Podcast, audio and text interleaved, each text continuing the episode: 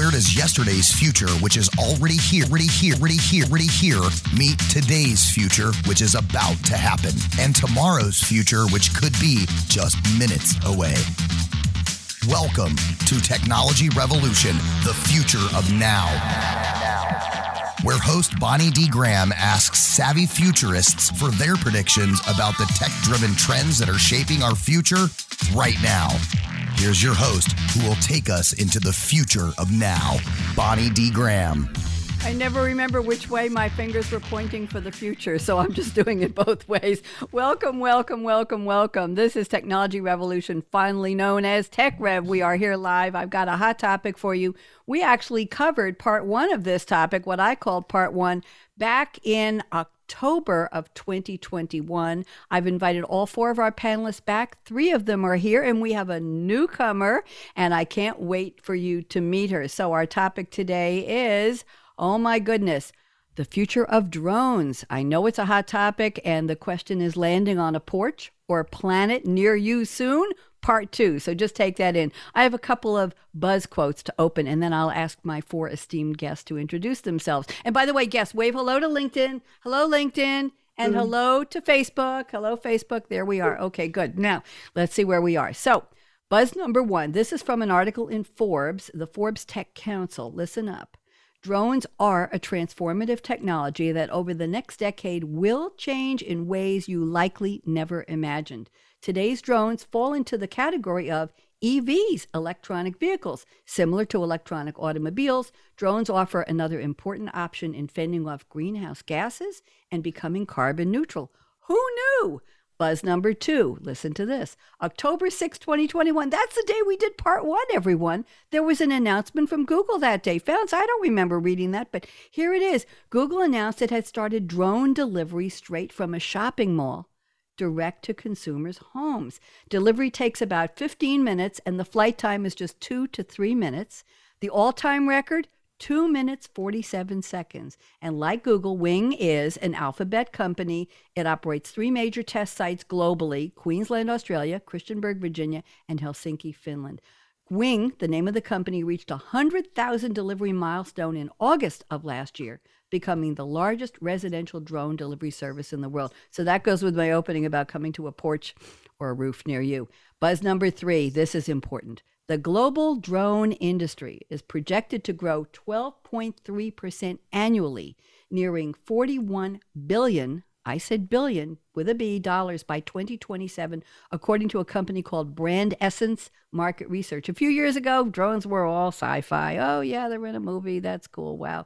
Today, there are 332 322,000 commercial drones and more than 529,000 recreational drones, ah, registered with the U.S. FAA, Federal Aviation Administration. The U.S. Department of Defense operates more than 11,000 unmanned aircraft systems. We're going to be talking about that, or UAs, used for surveillance, data collection, and precision military strikes. I didn't say that. That quote is from usmoney.usnews.com. So I want each of my guests to wave hello when I call your name. We have Chuck Byers back. Hello, Chuck. Welcome back. You are smiling today. I'm so thrilled. We have a brand new a woman in the drone field. This is such a privilege. Sandra Formenton. Welcome, Sandra. Can't wait to meet you. Oh. We have Ryan Walsh is back. Hi, Ryan. We're going to get a smile from you. I know you're busy, but we got it. And we have Pharns Genece.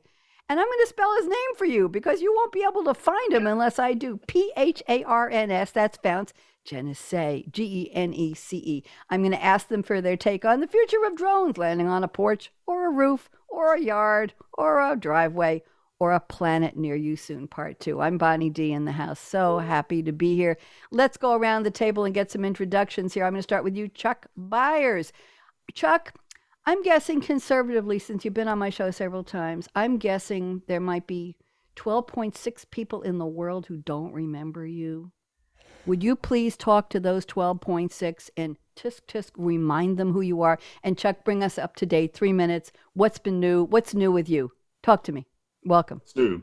Well, I'm an electrical engineer by trade. I've been doing networks for 27, perhaps more like 37 years, depending upon how you count what I'm doing networks on.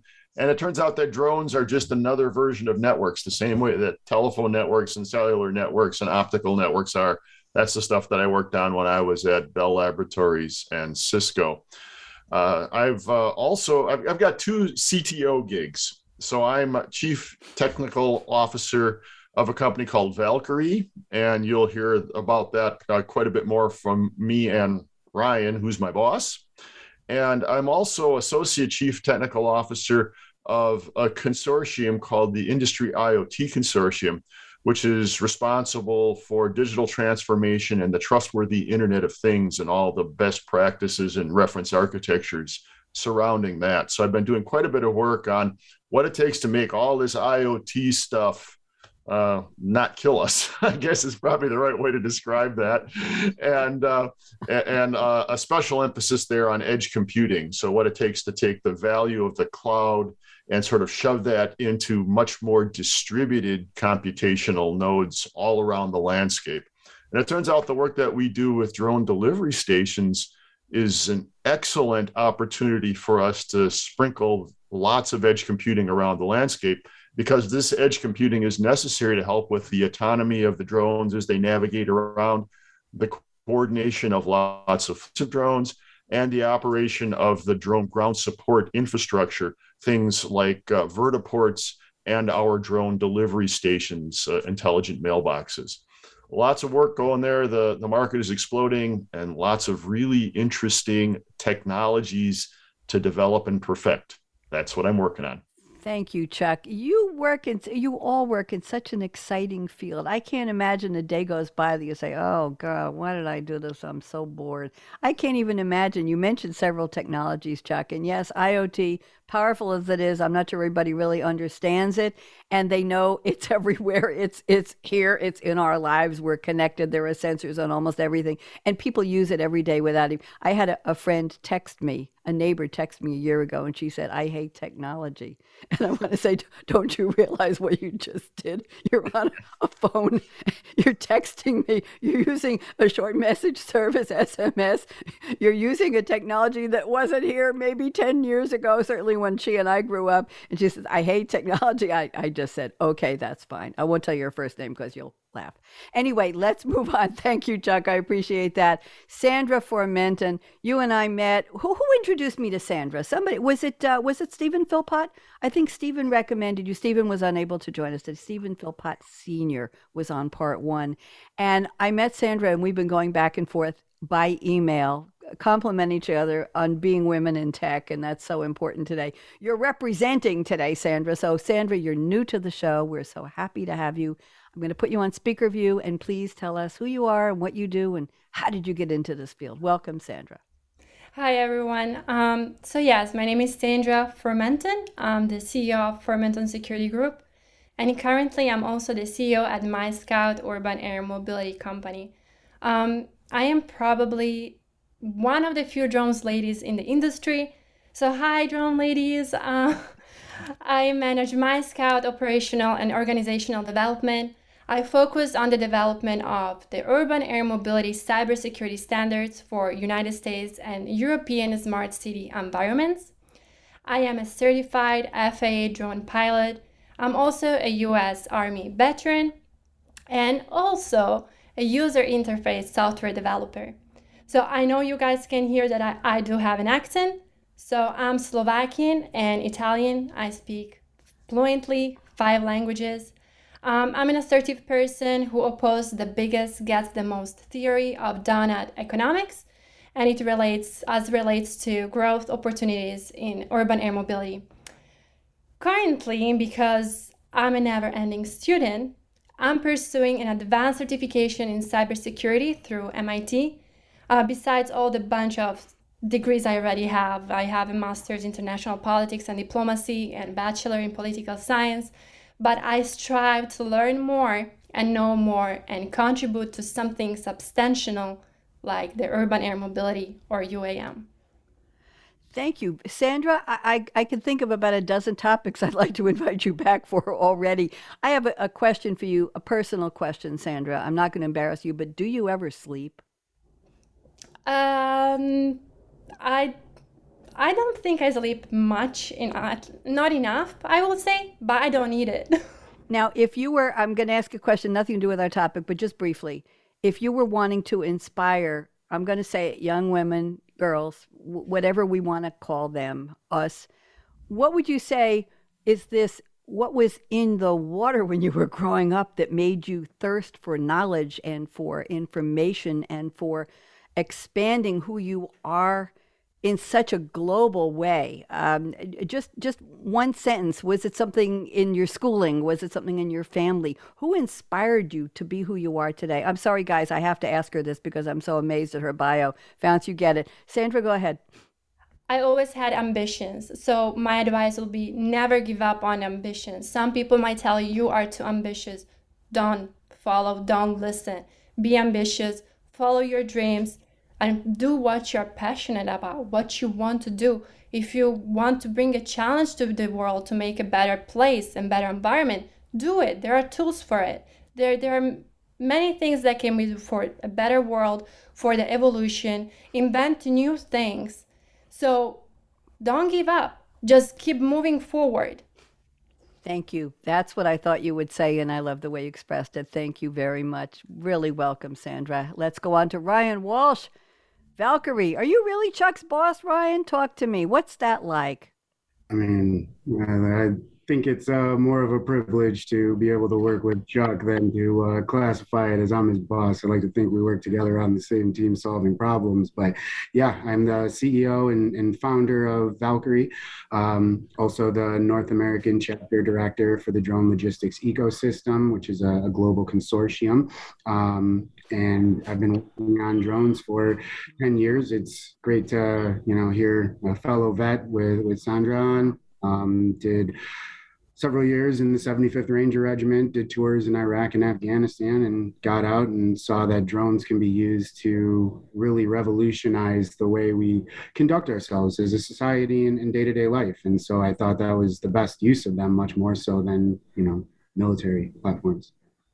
So, how did you get into Valqari? Just give us a little history, because I'm guessing there were 12.6 people who don't remember Chuck. There might be 11.7 people who don't remember you, Ryan. Would you just bring them up to date, please, what you've been busy doing? Sure, sure. So I uh, started working on this and had a obsession uh, with where are these drones going to land since 2015. Um, it's pretty much all that's been on my mind. And so we started working through that problem set and filing patent applications. I think I have 28 patents around drone vertiports and landing stations now, um, another 21, 22 pending, something like that. Um, so we're covering about 40% of the world's population under our IP. So um, we definitely see Valqari as being a critical piece of this. And, uh, you know, it's been great to be part of this industry for the last decade. Thank you. Uh, same question I asked to Sandra. Do you ever sleep, Ryan Walsh? I think with my eyes open once in a while. because you don't want to miss anything going by. I know that. And the name Valqari, uh, V A L Q A R I, Valkyrie is is I don't know if it's in mythology, but V A L K Y R I E. The Valkyries, uh, any relation to that? Any play on words there? Absolutely. Um, that's what we went for, but the uh, traditional spelling was taken already, so we had to get a bit creative. But we like the idea of the Valkyries being able to choose who lives and dies in the battle, so that's really our position in this. Thank you very much. We're getting back into a little sci-fi here. We got to make a movie with all of you. I'll I'll talk to you about that.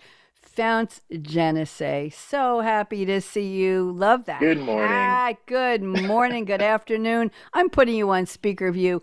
I'm guessing about the same. I mean, we're between 11 and 12 people don't remember you. Shame on you, people. Shame on you. Pharns, bring us up to date. What have you been working on? Refresh our memories. Go ahead. Uh, wow. Um, well, my name is Pharns Genece. I'm the founder and CEO of Unmanned Systems Operations Group. And um, basically, uh, our specialty is uh, delivery, especially in the medical space with uh, drones. Um, we we say that, but truly, honestly, we are a systems integrations company. And basically, we're into flying robots, which is our drones. You know, essentially, about the IoT, edge computing, all that stuff is what we do. Um, we're drone agnostic. And if you bring us a drone, I will take it from a drone to a delivery truck or soup it up to be a hot rod, whatever you need. Um, I got into this because uh, I'm also a, a, fellow veteran, go veterans, uh, but I'm Air Force. I'm Air Force. Uh, I flew medevac uh, for most of my career, and that's how I got into the medical space. I saw that, uh, you know, I was sitting on the freeway one day. Uh, there was a LabQuest van full of specimens, uh, and you know, California five freeway is basically a parking lot certain times of the day. And I was looking at this van, going, "Wait, twenty percent of those lab samples or whatever was in that vehicle that were going to go bad." And I was just, man, I can get down the road and back with my drone faster than I could than that truck. And that's the day USOG was born. Uh, when I uh, figured out that you know what, we can move stuff, uh, medical equipment and medical blood and what have you, uh, which is critical, uh, much faster. And so we've developed multi-package delivery systems that, uh, number one, we've just been working with the American Red Cross, moving 20 pounds of blood for them. Um, we've got a couple of other uh, unique opportunities coming up with my friend here, my friends over at Valqari. Uh, we are we have now put together a complete system. So you call us up, we come out, uh, we deliver, we can secure your items and what have you. And uh, yeah, it's been great. And I too am a polyglot like Sandra. How many languages, Pharns? Five. Five. Wow.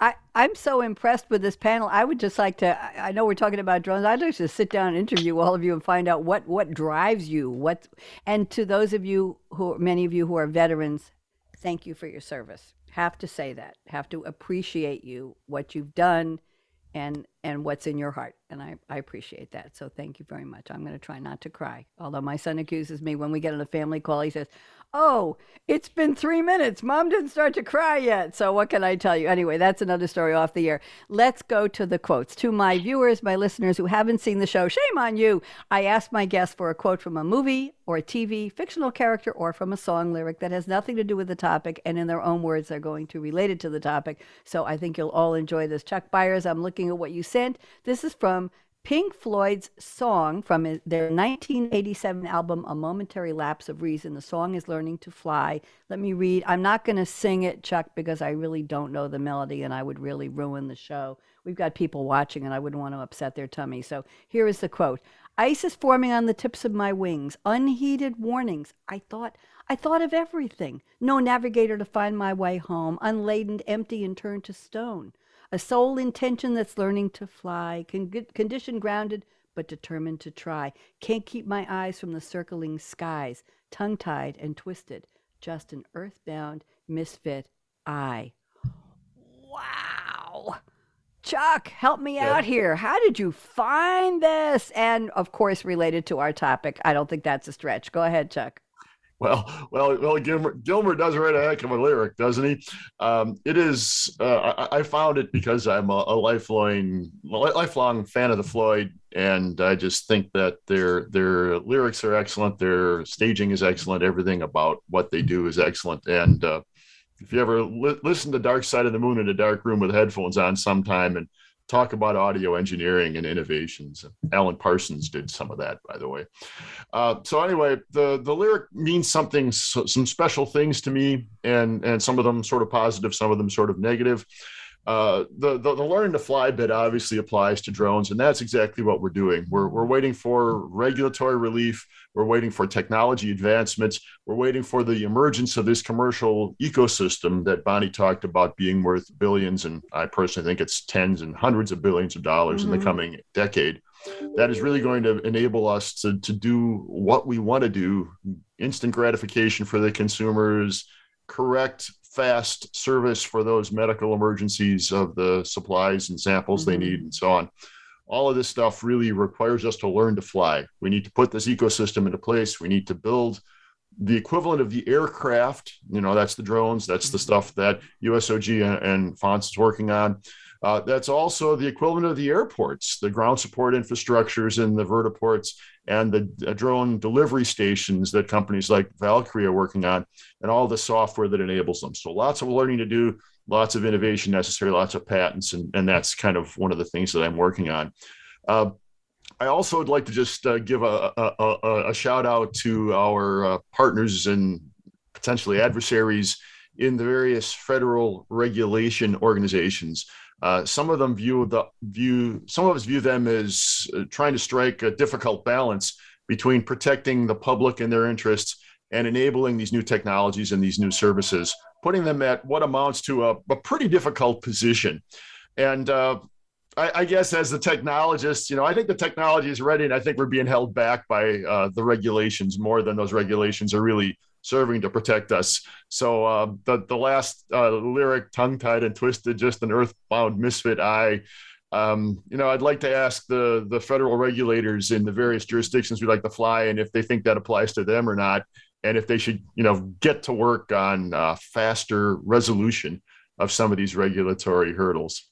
So I, I, hope that wasn't too political. You asked me not to be political. I'll, uh, I'll, that's, I'll that's an appeal uh, for the particular politicians that seem to influence our market the most. I will Thanks. allow it. I will allow it. Thank you, Chuck, because you did it so eloquently and so elegantly without naming names or factions, and I appreciate that. Point taken. Thank you. See, see how generous I am when you do it right. I appreciate that. Sandra has sent us a quote from Paul von Hartmann, played by Jannis or Jannis Niewöhner, in Munich, The Edge of War, a 2021 German British drama film directed by Christian Schwochow from a screenplay by Ben Power. The film is based on a 2017 novel, Munich, by Robert Harris. It stars Jeremy Irons, George McKay. Pharns is nodding. I think you've seen it. Uh, it premiered at the BFI London Film Festival in October 21, at 2021, and it's about. Uh, Hugh Legat, Paul von Hartmann and his girlfriend Lena celebrate their graduation from Oxford in 1932, and they insist that they he insists they visit him in Munich to experience the new Germany. I'm going to stop there and read the quote, Sandra. We don't choose the times we live in. The only choice we have is how we respond. I've got chills on this one. Sandra, talk to us. How'd you pick this one? Well, you know, because thanks to geniuses like Mr. Carl Benz, who invented the first car, we can drive cars and not riding horses anymore. I mean, nothing against horses, I love horses, but now, because of great geniuses in urban air mobility who invented drones, air taxis, vertiports, VTOLs, now we can fly in urban air mobility environment. So these inventions are the step forward to evolve as a united society. There are so many inventors and there is so much technology out there. I do even know personally great inventors who created a submarine that uses water oxygen that can even become a space capsule, for example. So we don't choose the time we live in, but we can create our own and the evolution of it. Thank you very much. Very, very beautifully done. Um, it, very interesting quote. And I think that's where we are in our civilization, isn't it? We didn't choose this, and we've got to do the best we can with what we've got. Thank you, Sandra. Appreciate that. And now let's go to Ryan Walsh's quote. This is from the movie Apocalypse Now, 1979 American epic psychological war film. There's a lot of genre packed into that, Ryan. The character is Captain Benjamin L. Willard, played by Martin Sheen. And the quote is Everyone gets everything he wants. I wanted a mission for my sins, and they gave me one. Oh, Ryan Walsh, unpack this for me. Talk to me. Ryan Walsh, are you there? I think he got fro. Oh, there he is. You're back. You were frozen. About that. Um, yeah, and that really goes to what I was saying in the the you know bio part of this. I mean, when the drone bug hit me, um, you know i'm sure a lot of people i know and my friends will tell you i'm not always the best to be around because they don't always want to talk about where drones land um, you know so I, I, call it a bit of an obsession a bit of an addiction but i mean I, it hit me and i wanted to find a way to make an impact change the world create something new and, and build a new technology. And you know i got what i wanted for better or worse sometimes for better or for worse. Thank you very much. Very interesting. We have some pretty dark, serious movies we are quoting here today and songs as well. Let's go to a quote. Chuck, I just put the first prediction in for after we're done. Pharns, I'm looking. This is an interesting quote. It's from the character Harry Hart, whose code name was Galahad, played by Colin Firth. Kingsman, The Secret Service, a 2014 spy thriller action film, uh, directed by Matthew Vaughn, screenplay by Jane Goldman and Vaughn and it's based on a comic book by Mark Millard and Dave Gibbons. Sa- Kingsman is the name for the Savile Row tailor shop, or Seville Row, people might. I think there's a men's underwear brand called Seville Row, too. I did the packaging for that years ago. I had friends in the textile industry. Uh, Savile Row tailor shop that clothed them. It was a front for the basis. The, the quote, let me give a little background now, Pharns. The quote is Manners maketh man.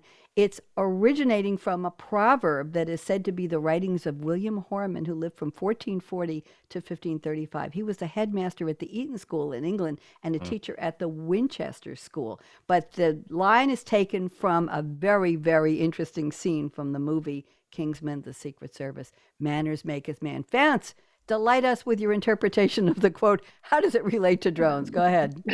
Um, well, that's basically a lesson from my childhood that you know my parents, my grandparents always instilled in me, and um, throughout any industry, um, and you know currently in the drone industry, you have a lot of upstarts that um, are nothing but uh, air, uh, and that don't have any uh, substance behind them and uh, and with that is uh, being dishonest, dis deceiving to others, and and to me that's part of your manners on uh, treating others uh, appropriately, um, and being honorable.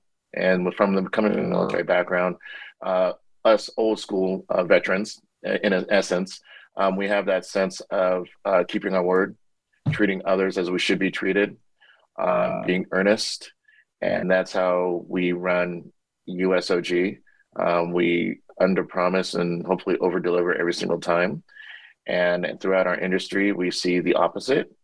And so, to me, um, in treating others, treating uh, business partners, everybody we walk into, run into, um, manners matter.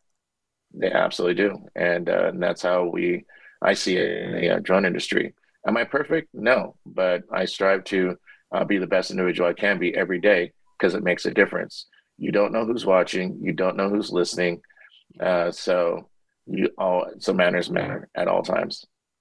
Golden rule, I think you snuck in there somewhere, right? Treat others as you would have them. I appreciate that. And I guess people would say, listen, when I bought this house, I'm in Durham, North Carolina, in a, not a gated, but it's a something plus community. I won't give the number, but you all can figure it. It's not 25 oh, either. 25. Oh yeah, plus. that was it. Thank you. 25 plus. Community. Yeah, they barely let me in. They weren't. They carded me. The people who you'll appreciate this. The people who lived in my house apparently were flying recreational drones over people's yards. And when I when I they moved when I bought the house. People said, "Oh, Doug used to live there. He was the drone guy. He used to." Sandra's eyes are popping. He used to fly over our backyard and look at what we were doing.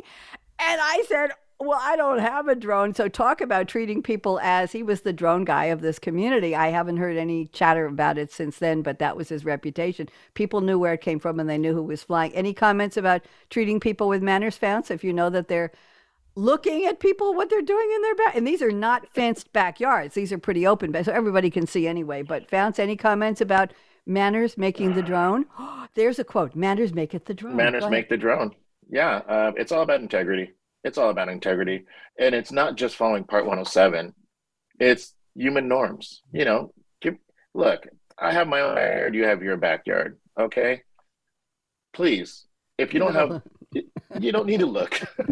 you know, if you're if you're out having fun, that's great. But I don't need to know what my neighbor's doing unless they invited me to videotape or do something for what. I just don't need to know, honestly. Thank you. By the by the way, his wife was the editor of the community newspaper. I wonder. I just I just put the link together. I just realized yeah. that. Let's just. Uh, thank you, Pharns. I appreciate ba- this. Uh, go ahead. Go ahead. Basic basic common courtesy Period. There you go. That's it. There you go. There you go. Okay. That for sure.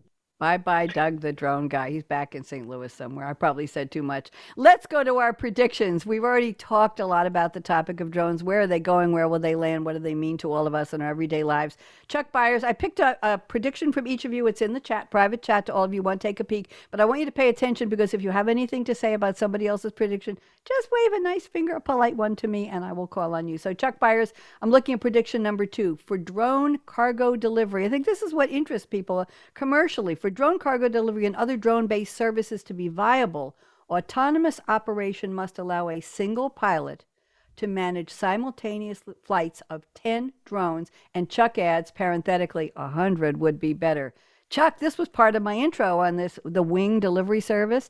Talk to us, uh, predict, and then let's see if anybody wants to comment. Chuck Byers, you're up. Excellent. Well, state of the art uh, a year or two ago was to have one pilot to one drone. And in fact, it was probably one pilot plus a visual observer human, not on the sticks, but eyeballs on the drone continuously to one drone. If you're going to use this to emulate, say, Amazon or UPS or FedEx services, there's uh, some concerns because you've got to have thousands of drones to do the job of that fleet of trucks, which might mean that you need thousands of pilots and or visual observers. Uh, obviously not viable, and there's not enough qualified pilots in the world to do this at scale. So what we have to do is we have to manage those drones and the ground support infrastructure that supports them using fully autonomous AI and machine learning based software techniques. Uh, that that basically means that the drone needs to know where it is, maybe using GPS or cellular triangulation. It needs to take off from its designated place, hover for a while at a waypoint, fly through a bunch of other waypoints completely autonomously, no humans on sticks, find its destination, something like a, a Valqari drone delivery system, and then what basically it would do is do a precision landing with maybe a few centimeters of precision might be required in certain cases to uh, drop the package in the right place. Um, and, and, then it needs to take off and navigate back and, and go back to the, the sending station or to the garage or to the roost where all those drones are sheltered and recharged and mission logged, updated, and all that. Um, we want the humans to be available in case the drones get into trouble, like there's a squirrel on top of my landing station. What do I do? You know, that that sort of thing that the, the, the AI ought to see that and say, there's a squirrel there. Uh, then a human pilot might come in, take control of that single drone. Well, the other hundred drones it's responsible for will be continuing on their autonomous job. And then maybe he figures out how to, you know, hover in and, and strafe that squirrel a little bit, stand up, validate through his camera that that squirrel has left and then complete the mission autonomously. That sort of thing is much more the exception than the norm in any high scale enabled network. And it's basically requiring all of this AI stuff that does the ground support infrastructure and the drone navigation and the drone precision landing and all the sense and collision avoidance that these drones have to do to be safe. That's all uh, requiring AI. It's about 80% there right now. And over the coming year, it will be completed and vetted to the point where we can trust this to be fully hands off stick, except for those rare uh, exceptions. Chuck, it sounds like the job of a lifetime. I want, I want to apply.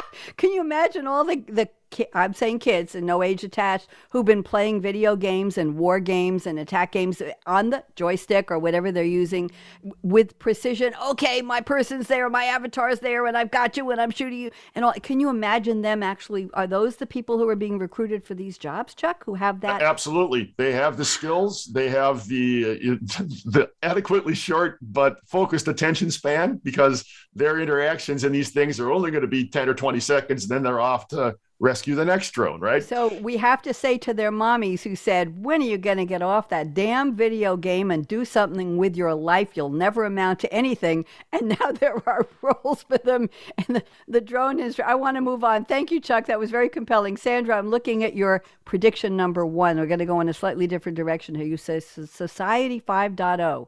Urban air mobility, UAM, is the step that gets us closer and closer to what we imagine to be the futuristic city with vehicles flying autonomously between the buildings at your request. That is such a loaded prediction, Sandra. There's about five places I want you to unpack. So go ahead, and if anybody wants to comment, just raise your hand. Sandra, you're up.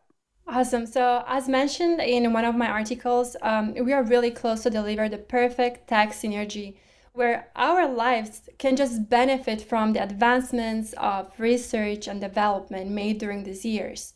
Um, so that's why you know I want to introduce all of you to Society 5.0 or 5.0. So this evolutionary society is not only a vision of technology development, but rather a vision of social transformation. And that's why I said urban air mobility is the step that gets us closer and closer to what we imagine to be a futuristic city. You know, vehicles flying between the buildings, all autonomous vehicles, and they can fly at your request. So just let's imagine about a cyberpunk city for those who like science fiction genres. But another aspect for it, because urban air mobility is a new invention, it's a new world, it's a new industry. It has its own vulnerabilities as well. So, urban air mobility is not just all about amazing and advanced cool infrastructure and technologies. There is a human factor that needs to be taken in consideration when it comes to protecting data. So, we have to strengthen our defense capabilities when it comes to cybersecurity and cyberspace. Wow, wow, wow, wow. And the part of the prediction that I was very curious about is drones, vehicles flying autonomously between buildings at your request. What would that request be like? Would it be, okay, Sandra's having a, a, a party with her colleagues at five o'clock and we need a couple of bottles of really high end champagne delivered to her rooftop in her Pharns is, is nodding.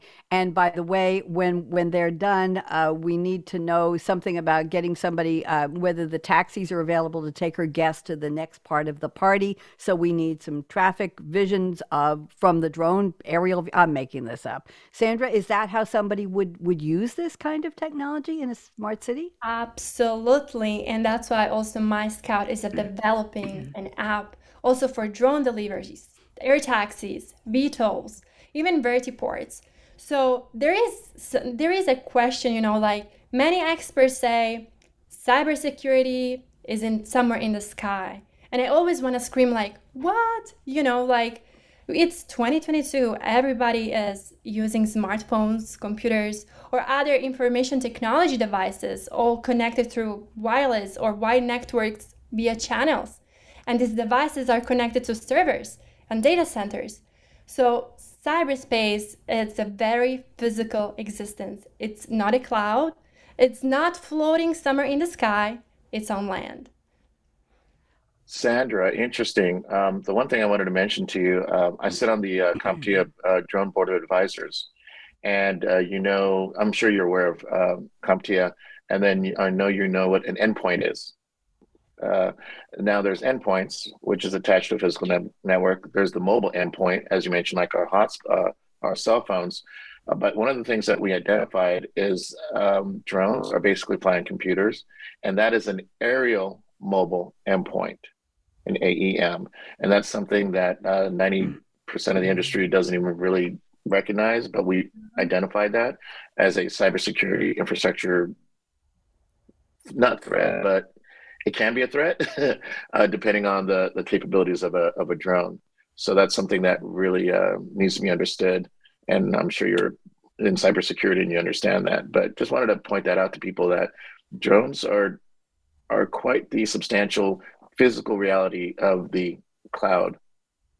Thank you, Pharns. Very interesting. And by the way, Sandra's sending us all an invitation to that cocktail party on the rooftop of her penthouse apartment. Oh, and, by the way, Pharns, you're going to help fly. You and I help fly in the. Well, champagne. no. Here, here's the here's the here's what's going to happen is I will pick up the champagne. I'll drop it off to her rooftop um, landing station, which is created by Valqari, and then Valqari will lower that into her home, so she just doesn't even have to leave the house. She just goes and takes the champagne.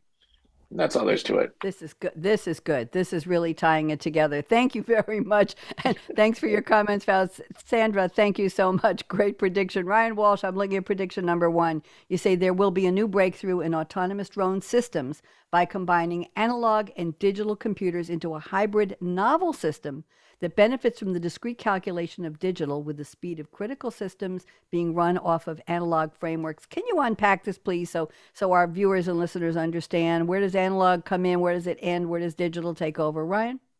Sure. So we've really seen a transition away from analog towards the last half of the, the last century and move towards digital, right? Digital has been um, a boon for pretty much every uh, industry with the way we've gone about um, digitizing just about everything with, with IoT being, you know, almost the crucible of that, where everything is connected all the time.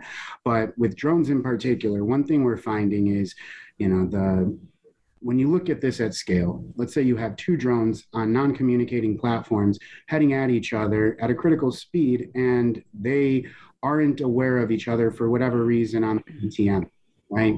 By incorporating analog and uh, more traditional based computers, you know, some of the old, you know, Fermis and, and things like that, where you're getting um, a much more uh, streamlined load latency, high uh, uh uh, consistency um, from analog. So there's definitely areas, sensors, um, particular subsystems that turning them analog and then combining it under a digital framework uh, is going to reduce a lot of those sub millisecond critical movements that are going to be required um, when you start having tens of thousands of drones in the air. And so um, we're starting to see a push overall with these new hybrid computers that really do take advantage of both capabilities and really take the best of both worlds, right?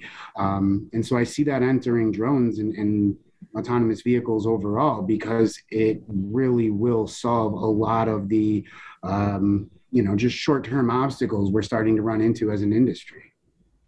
Thank you very much. Any comments? I see Pharns is nodding. Sandra anybody want to say anything about analog digital? Are we good? We're all good. Pharns? You're he's absolutely right. blurt something out. Absolutely right. We're, we're, we're looking at um, uh, hybrid uh, like a hybrid logistics systems coming together. He's absolutely right.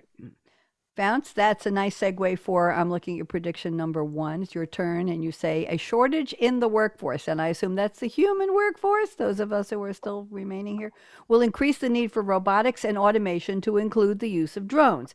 You say been approached. I'm assuming we've been approached, meaning your company's been approached by Fortune 100 companies for implementation of drones for their specific use cases. Tell us what this is about, Pharns. Uh, the Great Resignation um, just another um, use of uh, drones and drone logistics. Um, I don't know if anybody's tried to order uh, anything lately from Amazon or ship something across the country via FedEx. Um, it's it's it's brutal. Um, trying to get parts uh, for for building some of the uh, systems that we create, and all that. It's like 90 days to get a part that we used to get in three days. So number one, it's part of the labor labor force shortage. Number two, um, you have entities that deliver mm, foodstuffs or, or or or little whatever it is. Uh, they they don't have enough people to to do deliveries, so they're looking for alternative uses. Uh, you have, I think, was it Domino's who's got that little ground robot delivering food. Um, you've got uh, obviously Wing, who's you know trying to do more with their the Google Wings, trying to do more, mm-hmm. and so COVID has really uh, shown a light on the drone industry and autonomy and what autonomy can do in general. Um, it just so happens drones are are novel and they have the ability to get places faster than uh, most other autonomous uh, devices. And, um, you know, we're also working with some um, entities that are world, you know, world known uh, in delivering items for them. And so, yeah, there's a labor shortage and, and, we need people to work. And not only just a delivery aspect, but there's um, operations that are moving to, hey, uh, we don't have somebody in the back flipping burgers. It's automated. It's a robot doing it. Um, you know, just like Ford, you know, had a bunch of people on an assembly line. Now, yeah, robots doing most of that work. Uh, so that that that's transitioning to logistics and and drones. The good news and the bad news, right? What will people do who need to work? Upskilling, upscaling, getting education, moving out yeah. of jobs into something less robotic, if you will. Let the robots do the repetitive work. Thank you very much, right. Pharns. I think what we're going to do is we're going to start round two. We have a few minutes left here, about 10 minutes left. Let's we'll cycle through round two of predictions. Chuck Byers, I'm looking at number four here. You say high scale operation of large large fleets of heavy drones would be a significant load on some power grids, enough to encourage off peak hours charging. This is a reality check, Chuck, is how do you power these things? How do you charge them? Where? Do you put it in somebody's garage? Is there a charging station in a, and a vertiport? Talk to us. How does this all work, Chuck? Right. What we're we're trying to do is replace those crazy diesel trucks that are running around delivering packages, delivering pizzas, doing all of this kind of stuff. And if you think about the amount of energy that flows through the nozzle when you're putting gas in your car, it's a lot. The the equivalent energy in terms of kilowatt hours of a gallon of petrol is is really huge. Uh, so if we, as we want to do, we, we want to go to a, a carbon zero kind of model, which is using renewable energy to charge all of these drones. And it turns out that if we flash forward for 10 years and scale this to the point where there's hundreds of thousands of drones in the sky, some of them big ones, you know, the ones capable of lifting hundreds of kilograms, it turns out that uh, charging them is going to be a challenge in the same way that drilling all that oil is a challenge to provide the energy for the current petroleum based energy economy. So, what we have to do is figure out how to do that.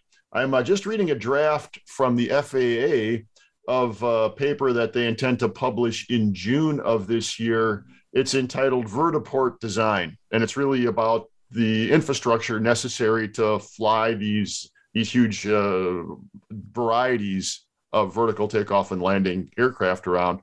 And they have a thing called an MCS, a megawatt charging system which basically means that if you got a huge drone with big bunches of batteries in, you want to charge those batteries quick to minimize the amount of time that that drone is on the ground being recharged, maximize the amount of time that the thing is in the air. To do so, you need a lot of power, a lot of energy per second flowing into that drone.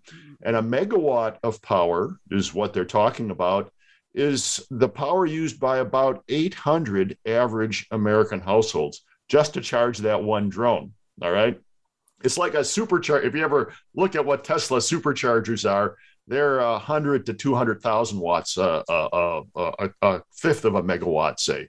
So these vertiports are potentially going to be five times fatter than Tesla superchargers in terms of the amount of energy that they require. This has significant impacts on the power grid, on the distribution infrastructure, and especially on the generation infrastructure if we want to do this with fully renewable energy. So we're going to have to uh, a, a, single windmill, the big ones that you see in Nebraska and on the Altamont Pass in California and, and the Illinois prairies, they're three to five megawatts. So you only get three of these big fat megawatt charging vertiports, and you've exhausted the capacity of that single windmill. Which means if you got a lot of vertiports charging a lot of megawatt drones, you're going to need a lot of windmills. Uh, that, yeah, and, and what it basically is is is a, it's a it's a tale of uh, uh, of hope that we can get the carbon out of this stuff, but it's also a tale of caution that if we don't start paying attention to grid resiliency and upgrading and putting in the high tension transmission lines between the places where it's windy or sunny and the places where these vertiports are charging these megawatt drones, we're going to have to we're, we're going to have some problems. So we need to start laying the foundation in the grid right now in the electrical power grid right now to manage that. We also might have to put batteries in the base of these vertiports. So we might charge them with we might charge them at night when there's less electrical demand and then bleed those batteries into the drones during the day when those drones are more active Thank you, Chuck. Appreciate that. And I'm thinking when you're talking tilting at windmills takes out an, on a new right. Don Quixote take, takes on some new meaning in there. We have about six minutes left, and I want to cover three more predictions. So let's keep it really short. We might have to do part three. That would be my prediction. Is you're all coming back in a couple of months for part three, so we don't have to cram this in. But Sandra Formenton, I'm looking at your prediction number four. It is long, but it, there's a big purpose to this. So she says currently the UAM industry in the U.S. is advancing at a contained speed, while European countries are proceeding at a consistent speed. Great headline. Sandra, two minutes. What does this mean to us? Correct. Um, currently, the UAM industry in the United States it's proceeding with a contained speed because we're seeing that European countries, for example, are proceeding and advancing with a quicker pace. So countries such as Italy, Germany, China, UK, even France, and even United Arab Emirates are more advanced in terms of choice and acceptance of these technologies. So what's happening? So many American VTOLs or vertiport companies, for example, like MyScout, we are integrators here, but we are finding opportunities for UAM projects development in Europe. So in simple words, I'm gonna make it short. Americans develop and create technologies and other countries are use these technologies. So my prediction is that Europe might have a very active UAM market and potentially be the example of UAM urban air mobility globally. Thank you. Very interesting. I wanted to get that global perspective in. That's why I'm glad you gave us that prediction, Sandra. Thank you very much. Let's go to Ryan. We can sneak in here, number three. This is so loaded with tech terms, I don't even know what to make it, but I think I can pronounce it. Ryan Walsh, you say there will be intermodal networks for data that jumps from standard protocols to secure encrypted to quantum qubits and back again, so that the drone communication system layering mirrors the layering of the hardware and software in smart cities Wow, I hope I said it all right. Ryan, I can give you 90 seconds. Just tell us what this means. Go ahead.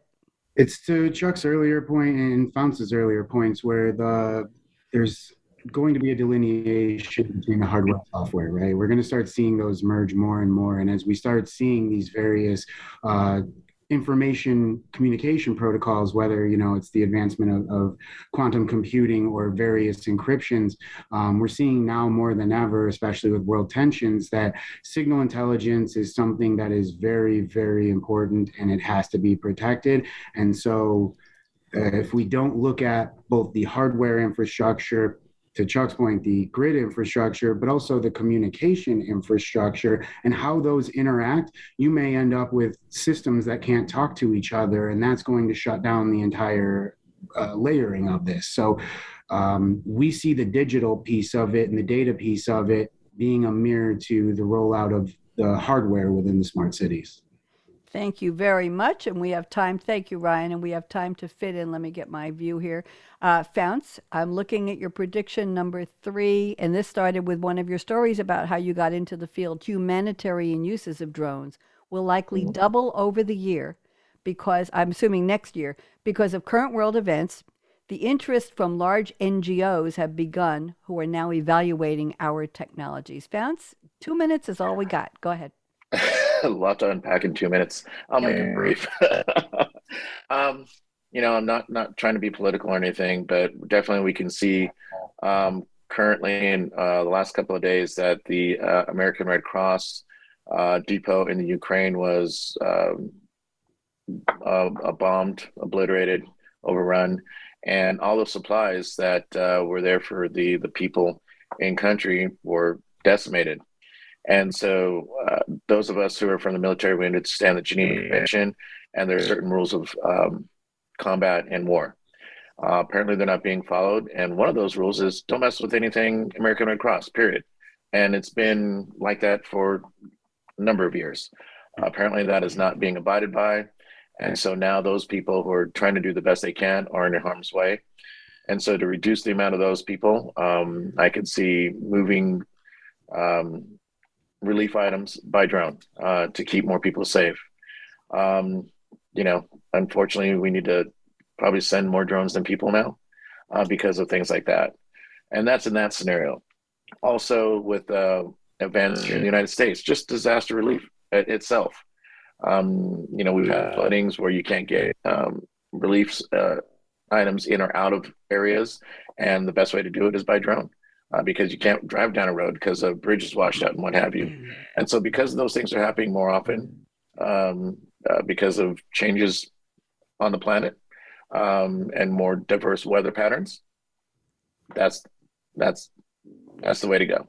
Thank you. And so Simple. we can say to the moms who said to their kids, ah, look what's going to happen to you if you sit there playing all those video games. And now they're saying, look, there's an industry that needs you. And now they can say, you can do humanitarian good for the world with your skills and have an exciting job and be on the forefront of helping to expand cities, expand doing unto people how you want them to do, helping civilization, right, Sandra? Society 5.0. And you can do something exciting and very valuable with your life from playing all those video games. Pharns you get one sentence. What's your last word? Um, we need pilots, but we need everybody else more than pilots. Okay. I think I'm going to predict we're going to do part three. I will just stay on everybody for about two minutes. I have a date for you already. All I need is a couple of new predictions and new quotes, and you're good to go. I have 30 seconds to get off here. So I want to thank Gabe, our engineer. Everybody say, thank you, Gabe. Everybody say, bye, thank, bye, Facebook, bye, LinkedIn. Thank you, Chuck Byers, always. Chuck, you were so smiley today. It was wonderful. You look great. So many good things to share. Sandra Formenton, what a treat to have you on the show. Ryan Walsh, I know you're busy. We really appreciate your time. And Pharns Genece. Also, appreciate everything. Great perspective, all of you, and you all have such heart. I appreciate that. Now, I want you all to, we have a quick homework assignment to close the show. Raise your finger. I'm going to count to three, and on the count of three, you're going to say no, no, no. One, two, three. No, no, no, no. no. And the question was if somebody says to you, the future's already here, you're going to say no, no. no. no. Why? because that was yesterday's future and today's future hasn't happened yet. It happens after I finish this sentence. And we're all working our hardest, our best to make it a better one. Everybody wave goodbye. Bye bye, Voice America. Bye, LinkedIn. Bye. Thank you for joining us for Technology Revolution, the future of now. Mark your calendar to join host Bonnie D. Graham every Wednesday at 8 a.m. Pacific Time, 11 a.m. Eastern on the Voice America Business Channel to hear how technology is impacting your future now.